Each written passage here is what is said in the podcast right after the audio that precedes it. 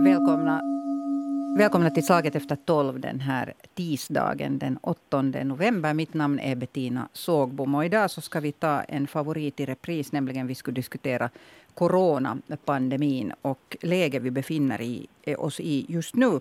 Eh, nämligen, eh, det pågår någon sorts dragkamp, eh, tycker jag mig märka i offentligheten om huruvida eh, alla och särskilt då hälsovårdspersonalen borde få ett fjärde vaccin. Och här tycks nu främst mot varandra vara eh, hälsosäkerhetsexpertisen, det vill säga eh, THL och eh, ministeriet och särskilt då under minister Krista Kiuru, alltså social och hälsovårdsministeriet.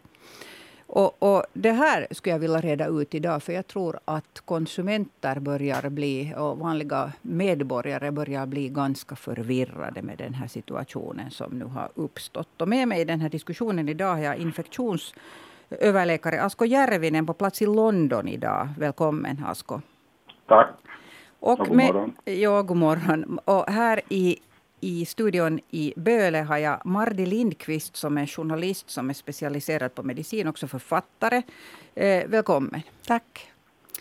Eh, orsaken till att jag ringde dig, Mardi Lindqvist, var att, att jag såg att du hade recenserat Markku Mäkijärvis eh, färska bok som heter Coronapeli. Och, och Markku Mäkijärvi är chefsöverläkare eh, på HUS.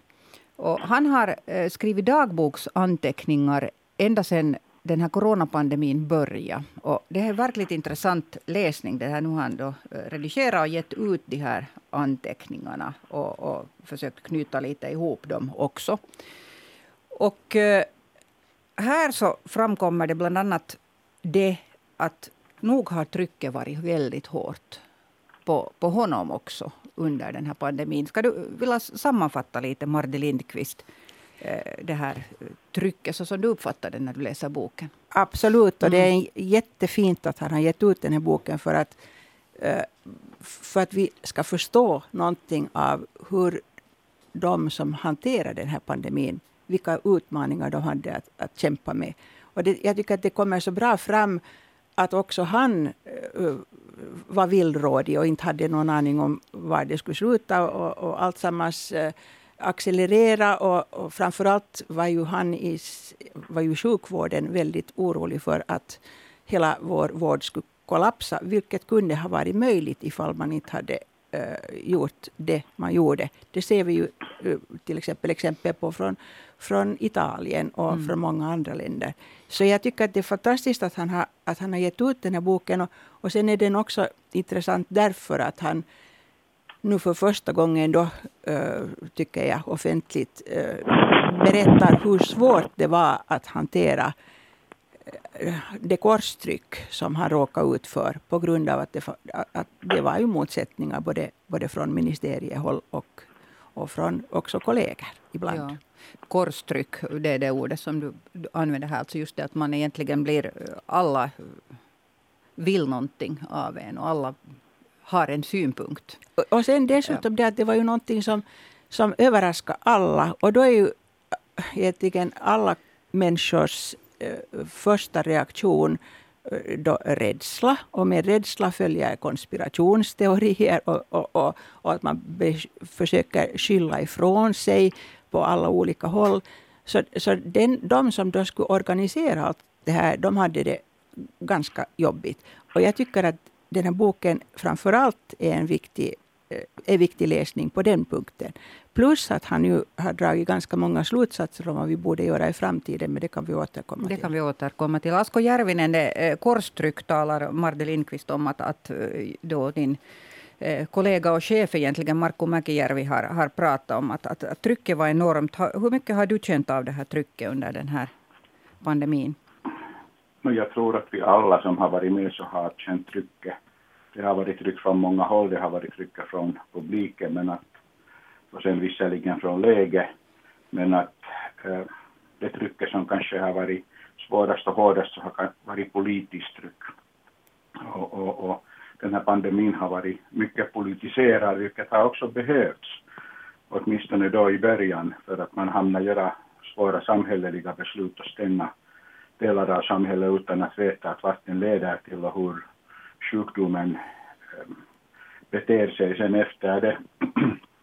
och de här stängningarna i, i stora hela har säkert varit i början eh, nödvändiga eller någonting åtminstone har måste göras för att i den här epidemin så, så, så det som har varit, varit avsevärt är det att, att mängden intensivvårdspatienter har varit hög. Delvis också det att vara, kan man säga, hälsovården är anpassad till att man försöker vårda alla människor i intensivvården. Och det skulle ha överskridits, vilket vi har sett i Sverige. Eh, åtminstone har man varit, varit upp till rån, rån där.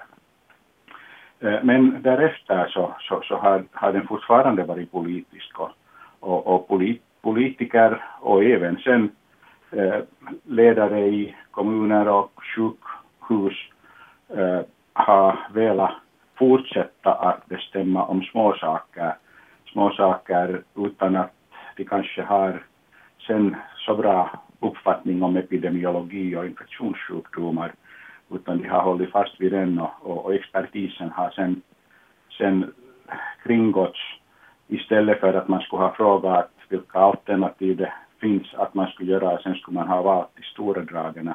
Ut ur den så har man velat bestämma om småsaker. Och det ser man i den här härvan som vi nu lever i att ministern och ministeriet vill bestämma vaccinationer vilket egentligen inte, inte ens enligt lagen hör till dem att bestämma om vem ska vaccineras utan de ska se till att det finns en resurser och att, att, att den här resursfunderingen eh, sätts på plats eh, i, i, i, mellan de andra resurskraven som vi har i, har i samhället.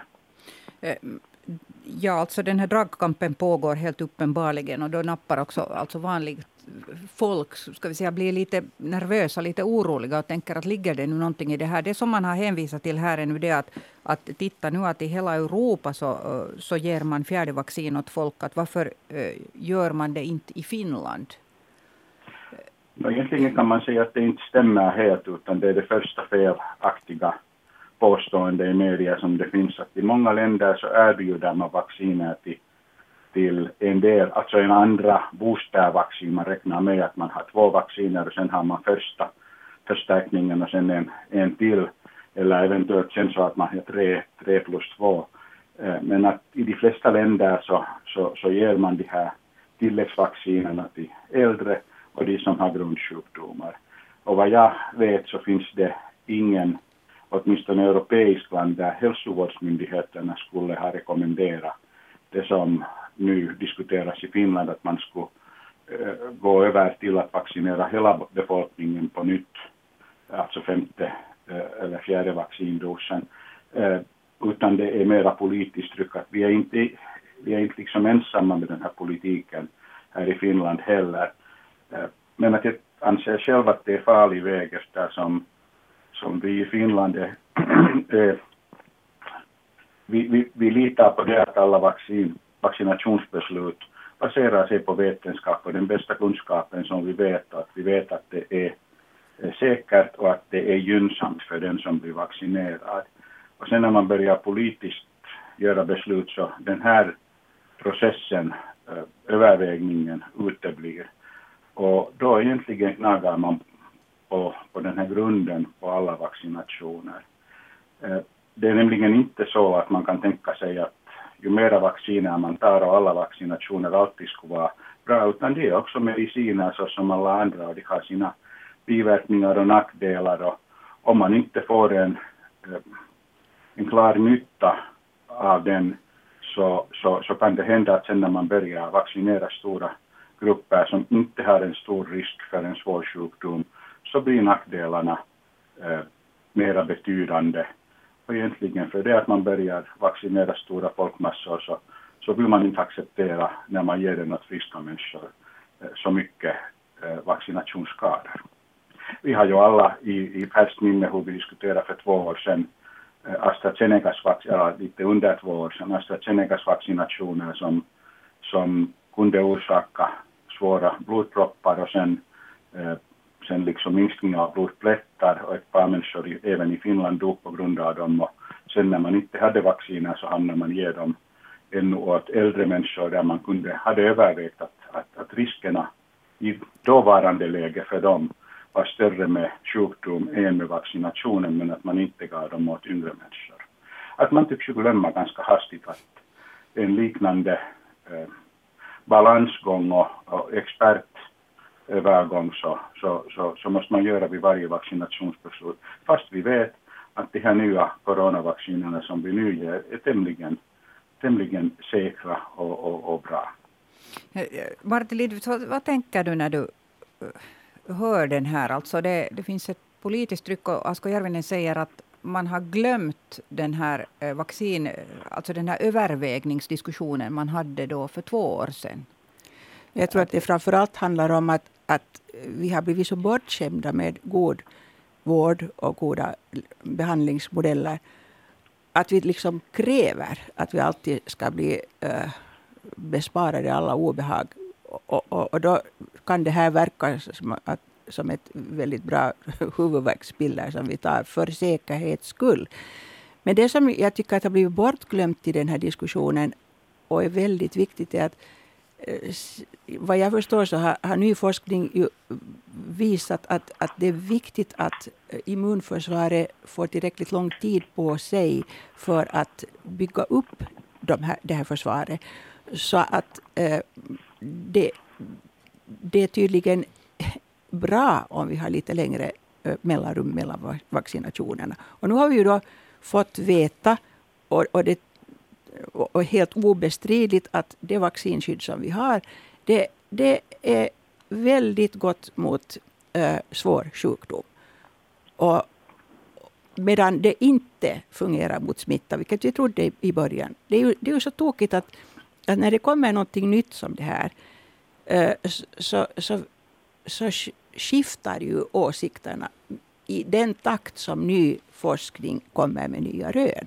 Och det här tror jag att allmänheten har väldigt svårt att förstå. Jag tycker också att det, det syns att det kanske satsas för lite i, i medierna på personer som skulle ha följt med det här helt ordentligt och, och som, som skulle ha den här överblicken.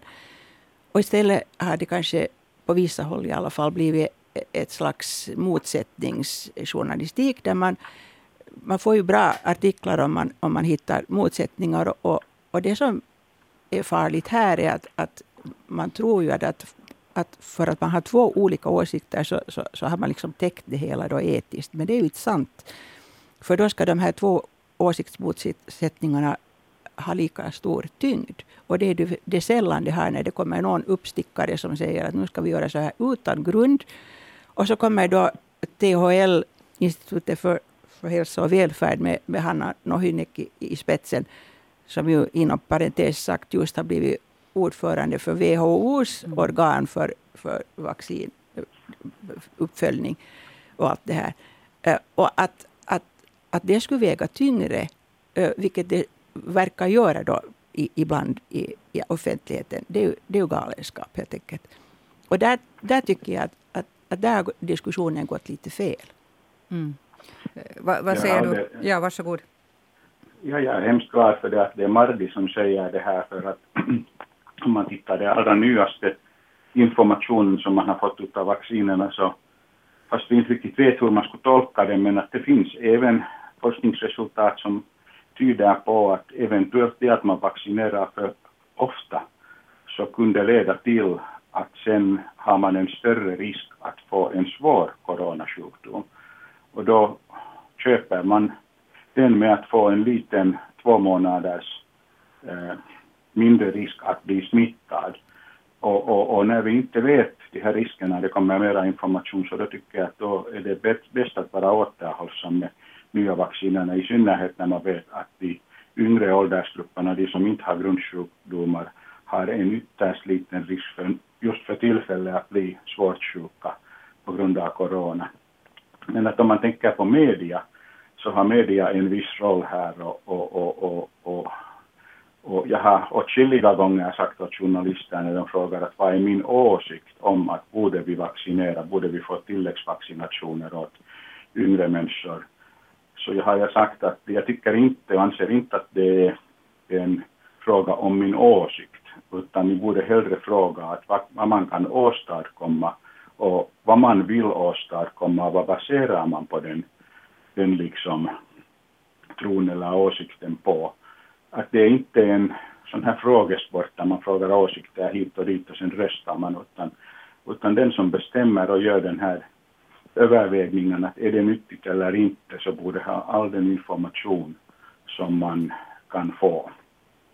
Och nu måste man ju komma ihåg att de flesta infektionsläkare och smittskyddsläkare inte delar de åsikterna som har funnits i, i media och, och, och, och det framgår som om man skulle vara mycket oenig och endast det är en handfull infektionsläkare högst som, som stöder på de nya eh, utvidgade vaccinationerna in i, in i yngre åldersgrupper medan de flesta är emot, vilket visar att förra fredagen under två timmar så, så samlade man 81 infektions och smittskyddsläkare eh, eh, till, en, eh, är en skrivelse som stöder THLs linje.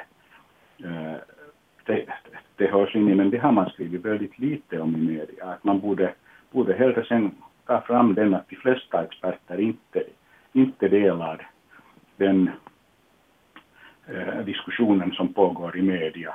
Men media har inte velat ta fram den eh, eftersom den här diskussionen tycks vara så pass saftig och rolig och det kommer mycket rubriker och klickar på grund av den.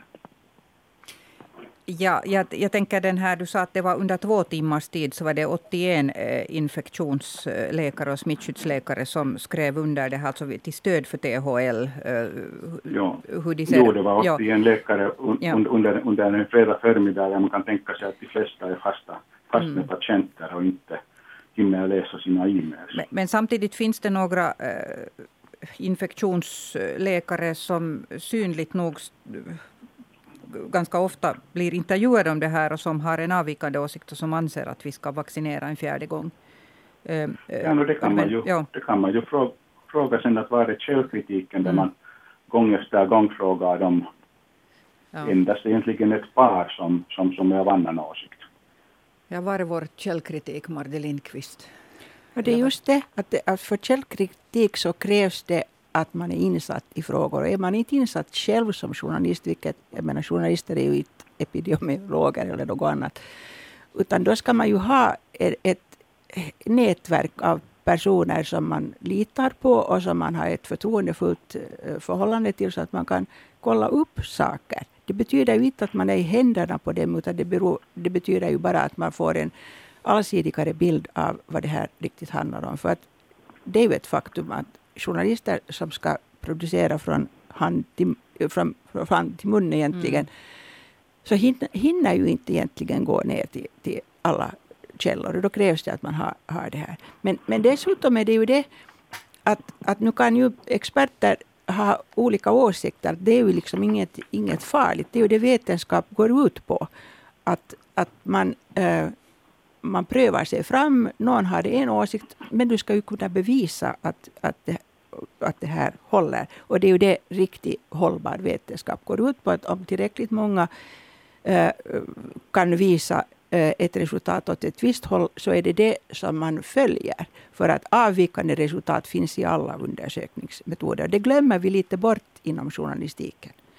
Sen en annan sak som jag, alltså jag tycker, ännu, om, ursäkta om jag får fortsätta, så, så det, där, det som eh, det här också handlar om är faktiskt pengar.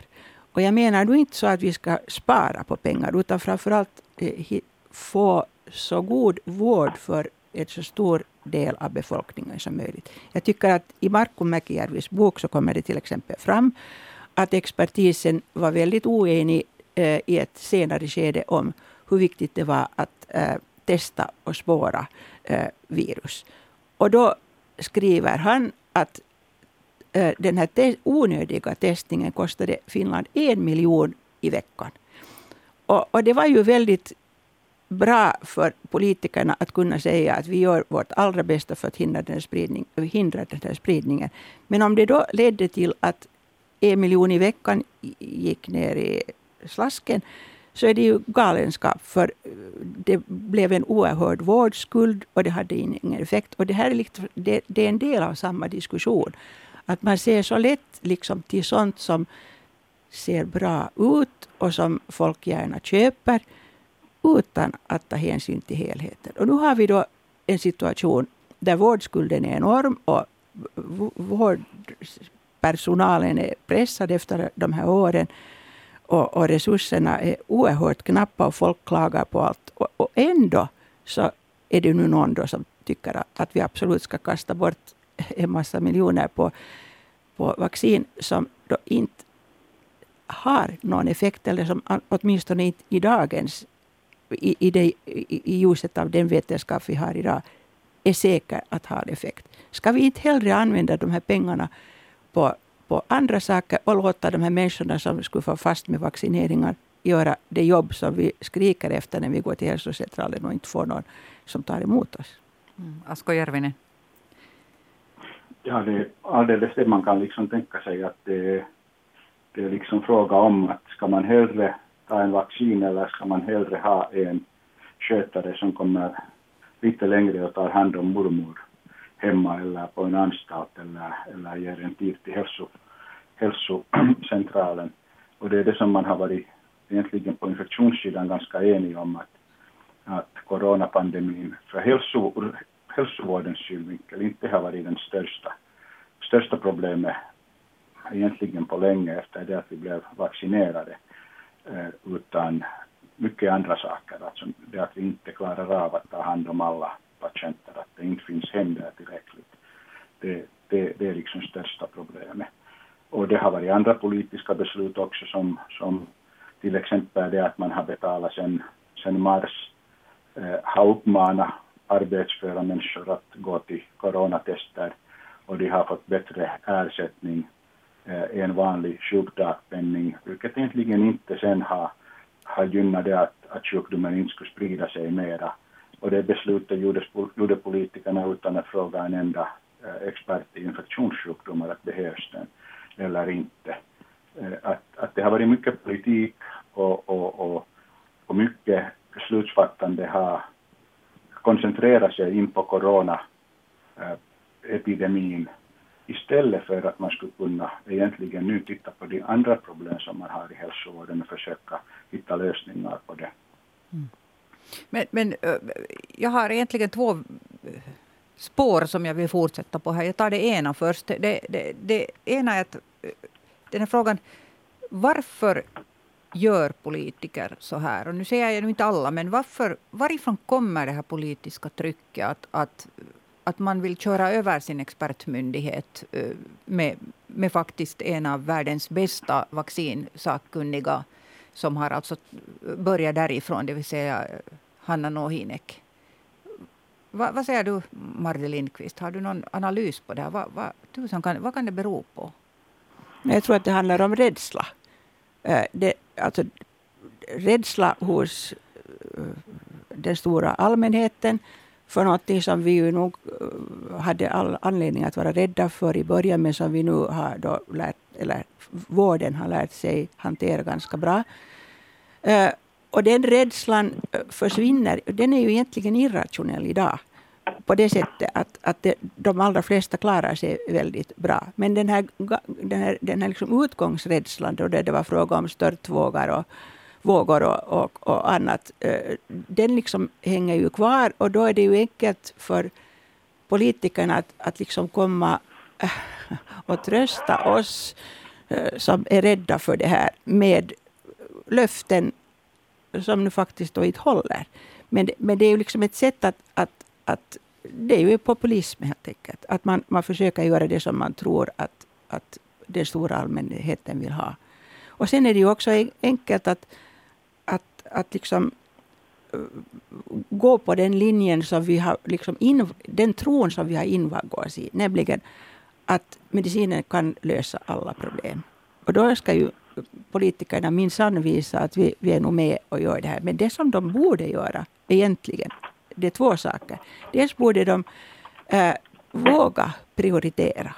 Och, och, den diskussionen har vi fört i decennier i Finland och ingen vågar ta ställning till det. började med Jorma Palo och hans eh, prioriteringsarbetsgrupp. Det blir ingenting därför så fort en politiker blir tvungen att säga att det här eh, kan, har vi inte råd till. Vi, vi, vi, vi satsar på något annat istället för att här går liksom gränsen. Då blir det för svårt. Och istället erbjuder man då alla den här snuttefilten liksom som, som en extra vaccindos kan tyckas som. Men, men det som också Markku Mäkijärvi säger i sin bok är att politikerna borde ju syssla med det som de har den största kompetensen för och som de är tillsatta för, nämligen att se till att den, den lagstiftning och de direktiv som utfärdas görs i rätt takt. Och nu säger han då där i boken till exempel att han många gånger fick den känslan av att de hade så mycket annat med, med sin eh, nästan dagliga information. Att, att sådana här viktiga eh, lagstiftningsbeslut som hade underlättat för vården att genomföra allt det som behövde göras, det blev på hälft. Så att, att inte, inte, kan, inte kommer jag ifrån äh, att, att, att jag tycker att det nog handlar om liksom en, ett slags inställsamhet, eller ska vi nu kalla det populism. Ja. Eh, det, det är intressant det här så tillvida att, att eh, tillika så var vi hårda på att kritisera Sverige här i Finland och, och Anders Tegnell. Och vi ansåg då kanske här att ser du, det går helt åt fanders i, i Sverige att det blir en massa sjuka människor för att, att de har låtit en sån här smittskyddsexpert bestämma allting. Att nu borde politikerna komma in och, och säga åt honom att eh, vet du att, att hur du än vänder dig så blir det ändå så att som en sportredaktör här brukar säga att inte det är någon skillnad. Det är som att kissa i motvind. Vad du än gör så får du allt på skorna. Det är sant, ja. men, men, problemet är också det att, att vi jämförde oss med Sverige ganska okritiskt. För att det är klart att vi gjorde många saker väldigt rätt. Men vi hade några fördelar. Mm. Vi ligger lite mer avlägset. Vi hade inte så många människor som hade råd att åka till, till, fjäll, eh, till fjälls den där, den där, det där eh, sportlovet den gången och, och kom tillbaka med smitta. Och vi har inte heller så många invandrare som, som eh, då var svåra att nå på grund av språkförbistring och annat. Och som dessutom hade sina internationella kontakter. Vi satt här mycket längre trygga i vårt trygga Finland och, och, så, och så räknades liksom all den eh, sjukdomsvinst eh, liksom myndigheterna till godo, vilket det nog inte var. Och jag tycker att det ska bli väldigt spännande att se när de här äh, slutliga äh, undersökningarna kommer om några år, vad som egentligen hade den riktiga effekten. För sen var det ju ett faktum att vi äh, det var ju bra att det gick så här i Finland. För, för under den här tiden så lärde ju samhället sig att hantera det här på, på väldigt bra sätt. Och, och, medicinen utvecklades. Vi fick möjlighet att undvika de fatala blodpropparna och annat för att vi har så bra forskning. Men, men, men allt var ju inte bara det att vi var så himla bra, utan vi hade nog också lite tur. Och det tycker jag man ska erkänna. Mm. Asko Järvinen, vad tänker du om det här resonemanget? Jo alltså, jo, alltså jag tycker att allt det där stämmer och sen kan man ändå tillägga att, att det som svenskarna hade sin nackdel var det att Stockholmsregionen har sin sportlovsvecka en vecka senare än vad vi har i södra mm. Finland. Vilket ledde till att när det är flera som reser och som kommer tillbaka så kom det större tryck utav sjukdom då i början som överskred deras kapacitet att testa och de gav upp, vilket vi inte gjorde i Finland utan vi fortsatte att testa de som kommer in i landet och de som var utsatta, alltså smittspårning vilket svenskarna hamnade ge upp eftersom laboratoriekapaciteten inte räckte till och de inte fick den uppbyggd tillräckligt snabbt. Men om man går tillbaka till det här att är det, är det politiker eller är det bara experter så det är ju två ytterligheter och det var bara då i början. Alltså så var det i Finland också om man tänker att politikerna gjorde de stora besluten utan att vi experter egentligen kunde ens Äh, ana om att det skulle göras eller att det skulle ens behövas som till exempel stängning av, av, av, av Nyland då i början, mycket tidigt skede.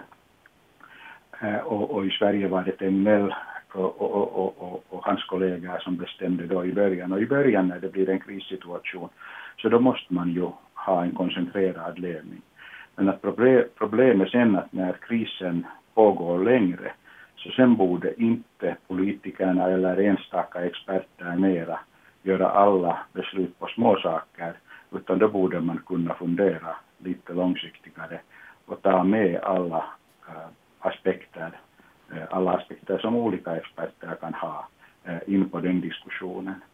Men om vi går tillbaka till den här vaccinationsdiskussionen ännu mm. så pass mycket att varför, alltså ingen egentligen frågat varför är det så olika åsikter Eh, bland de några få och sen den stora, eh, stora allmänheten bland infektionsexperterna så beror det på egentligen hela insyn på den här epidemin. Att de flesta eh, infektionsläkare inser att man inte kan bli av med den här sjukdomen mera utan den pågår och går runt i samhället medan de som nu vill vaccinera så de har varit de som har varit ända sedan början velat förhindra varje smitta, har velat prova hela sjukdomen, det vill säga de är fortfarande i samma linje mer eller mindre som Kina, att alla, alla smittor borde man med vilket eh, pris som helst försöka förhindra. Och då kan man kanske förstå den här, de här skillnaderna i hur man tänker. Att då tänker jag att det är viktigt att man genom att vaccinera och använda mycket resurser till det så försöka få skydd som är ungefär bara 50 procent för, för två, tre månader för befolkningen utan att tänka vidare att hur ska man göra sen om två, tre månader ska, vax, ska folk eh, då vaccineras på nytt och vad är läget då? utan då lever man mera i nuet, medan de flesta infektionsläkare tänker att man kan genom vaccinerna endast skydda mot, eller närmast skydda mot en svår infektion. Och det har vi uppnått redan med de vaccinerna som vi har fått. Och det har egentligen varit det som vaccinerna har blivit utvecklade för. Och det är det som alla vi har vetat eh, som har, som har jobbat med pandemin. Mera och inte har väl prova den, att det är det som man kan åstadkomma med den. Det var egentligen politiskt beslut då, då, då liksom, där vaccinerna kom att man ska försöka även förhindra smittospridning genom att vaccinera, medan då vaccinationsexperterna inte tyckte att det, det går att göra. Att den, den, den här liksom oenigheten har, har sina grunder i den politiska, det politiska beslutet där man satt, satte eh, mera hopp om vaccinerna än vad de egentligen kunde åstadkomma. Mm, alltså sanningen i en sån här ny eh, fråga som det ändå var när den kom, den här pandemin. Så den, den så att säga att man vet mera hela tiden och då ändras den här eh, Eh, faktabilden. Och det är som om allmänheten ofta, också politiker eller vi alla skulle fastna i den där första sanningen. Eh, som ett exempel här är ju till exempel det att sjukvårdspersonal förutsattes ta, ta de här vaccinerna, att annars fick de inte eh, jobba helt enkelt. Och om jag nu har förstått saken rätt så finns det ganska många som faktiskt bytte bransch eh, efter det här. Och det var inte ens alltid det att de motsatte sig vaccinerna utan de tyckte inte om att man sa eller blev behandlad på det sättet ska vi säga. Men det här är en diskussion som, som, som en helt, helt skulle kunna eh, ta upp ett helt annat slaget efter tolv. Eh, jag sa att jag hade två spår. Jag, det andra jag skulle vilja fråga eh, nu Asko Järvinen om att, att vad är läget just nu? För att samtidigt så hör man folk eh, eller skriva på social media och uttala sig för pressen om att, att det är nog hemskt att det är hemskt många som är sjuka just nu och, det, och vi har överdödlighet och allt möjligt. Alltså, vad, vad är sanningen? Du måste ju sitta på några siffror. No, sanningen är det att det finns mycket smitta i samhället. Alltså vi har mm. säkert ungefär likadana smittsiffror nu som vi hade i början av året då vi hade, hade liksom mest fall. Och då kunde vi ju liksom spåra eller liksom få in till testerna de flesta fallen. Nu får vi ju inte testa för att folk testar hemma och en del låter bli. Men tittar man på virushalter i avloppsvatten så är de nära på åtminstone på de nivåer som vi hade i början, på, början av året. Så att det är många som blir sjuka, det är många som blir smittade, trots det att man har fått vacciner, trots det att många har redan haft sjukdomen. Men Eh, det är väldigt få som blir sjuka på samma sätt som man blev då i, ska vi säga, för ett år sedan innan man, man blev, fick vaccinerna. Det är väldigt svå, få som kommer in till sjukhuset med svåra anteppa med svår lunginflammation på grund av coronavirus. Utan de som hamnar in på sjukhuset så hälften eller över hälften, det lite varierar eh, om man tittar vilket sjuk, sjukhus och hurdant sjukhus man tittar så kommer helt på grund av andra sjukdom, sjuk, sjuk, sjukdomar eh, man bara hittar corona där vid sidan om. Och sen de som kommer med corona så det är väldigt få som egentligen, bara en tredjedel av dem som överhuvudtaget har behövt tilläggssyra, alltså som haft något slags andningsproblem och hemskt få som överlag har haft något, något mer andningsproblem. Så att sjukdomsbilden är helt annorlunda än, än, liksom, än vad vi har kunnat, kunna liksom se tidigare. Eh, visst belastar den sjukvården fortfarande eftersom man måste, eh, man måste isolera de här patienterna. Men att risken för det att man skulle bli svårt sjuk är mycket liten. Eh, några få blir fortfarande, men det är oftast eh, äldre som har fått sina vaccinationer eller sen patienter som har ganska svår immunbrist eh, på grund av sjukdom eller vård eh, Eh, som inte får en bra respons av vaccinationen. Mm. No, eh, det där, eh, Marde Lindqvist, du sa här i början att, att Markku Mäkijärvi, vilken, vars bok vi har nämnt här flera gånger, den heter alltså Coronapeli. Och han har då skrivit, han är chefsöverläkare på HUS och han har skrivit en bok om pandemin helt enkelt som baserar sig på hans ehm, Eh, anteckningar, dagboksanteckningar under den tiden. Så, eh, du nämnde här i början att, att eh, han har också i den här boken så tycker att vi ska dra lite lärdom av det här. Att det, det är sånt som vi skulle lära oss för framtiden. Att nästa gång, vilket det säkert kommer att ske när en pandemi drabbar oss. Ja, kort, kort, vad kan vi lära oss? Hur viktigt det är med korrekt information vid rätt tillfälle. Också att påpeka när olika rekommendationer ändras på grund av att, att man har fått helt enkelt ny information. Mm. och, och, och, och framförallt att se över arbetsfördelningen eh, mellan de olika eh, parterna i en sån här, i en sån här kris. Och vilken, kanske framförallt att definiera vilken roll olika parter ska ha. Så att alla inte såsar omkring och, och, och det blir uh, olika... Det blir liksom en rekommendation som, som slås uh, som, som slås bort efter två veckor och så ska alla anpassa sig. För det, det tyckte jag mig se att han tyckte att var bland det svåraste och jobbigaste under den här hela krisen.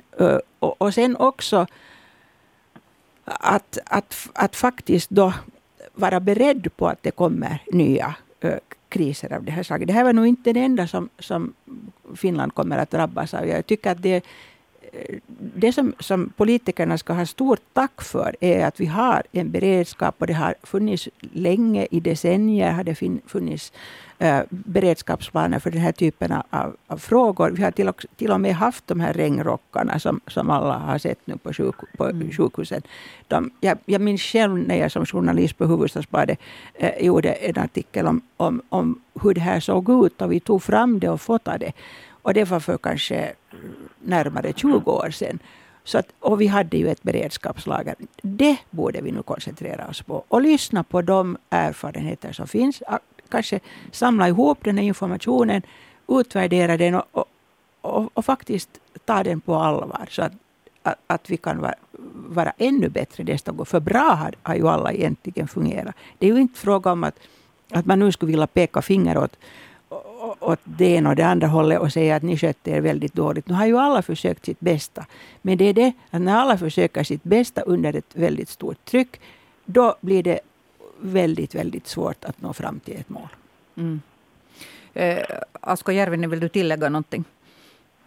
Jag instämmer helt med, med det som Maddi sa, men att det som man kanske skulle, jag skulle åtminstone säga, för att det kommer säkert pandemier, vi tänker det var tio år tidigare så hade vi svininfluensa men däremellan har vi haft sån här mers coronavirus och sars lite före det som, som, som liksom har åtminstone hotat att sprida sig i världen så, så säkert kommer det kan hända att det kommer inom några år, det kan hända att det tar 15-20 år men det kommer inom loppet av det här en ny pandemi, en epidemi och det som har varit nytt eh, i den här pandemin, i den här ska man säga politiska pandemin är, är politiskt engagemang på och, och, och samhälleliga eh, restriktioner. Att man skulle, borde kunna fundera ut att man inte stänger samhället i onödan eller inte orsakar eventuellt större skada i och med att stänga samhället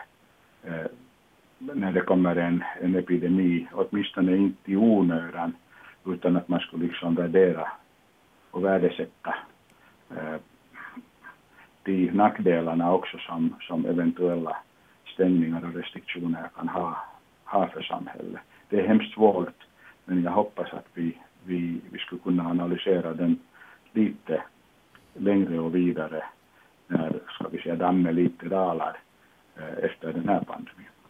Tack ska du ha, Asko Järvinen, eh, infektionsöverläkare HUS. Eh, och det här får bli de avslutande orden i Slag efter tolv idag. Tack också Mardi Lindqvist, journalist specialiserad på medicin och också författare. Vi hörs igen i Slag efter tolv imorgon, samma tid, samma kanal. Jag önskar er en god fortsättning på dagen.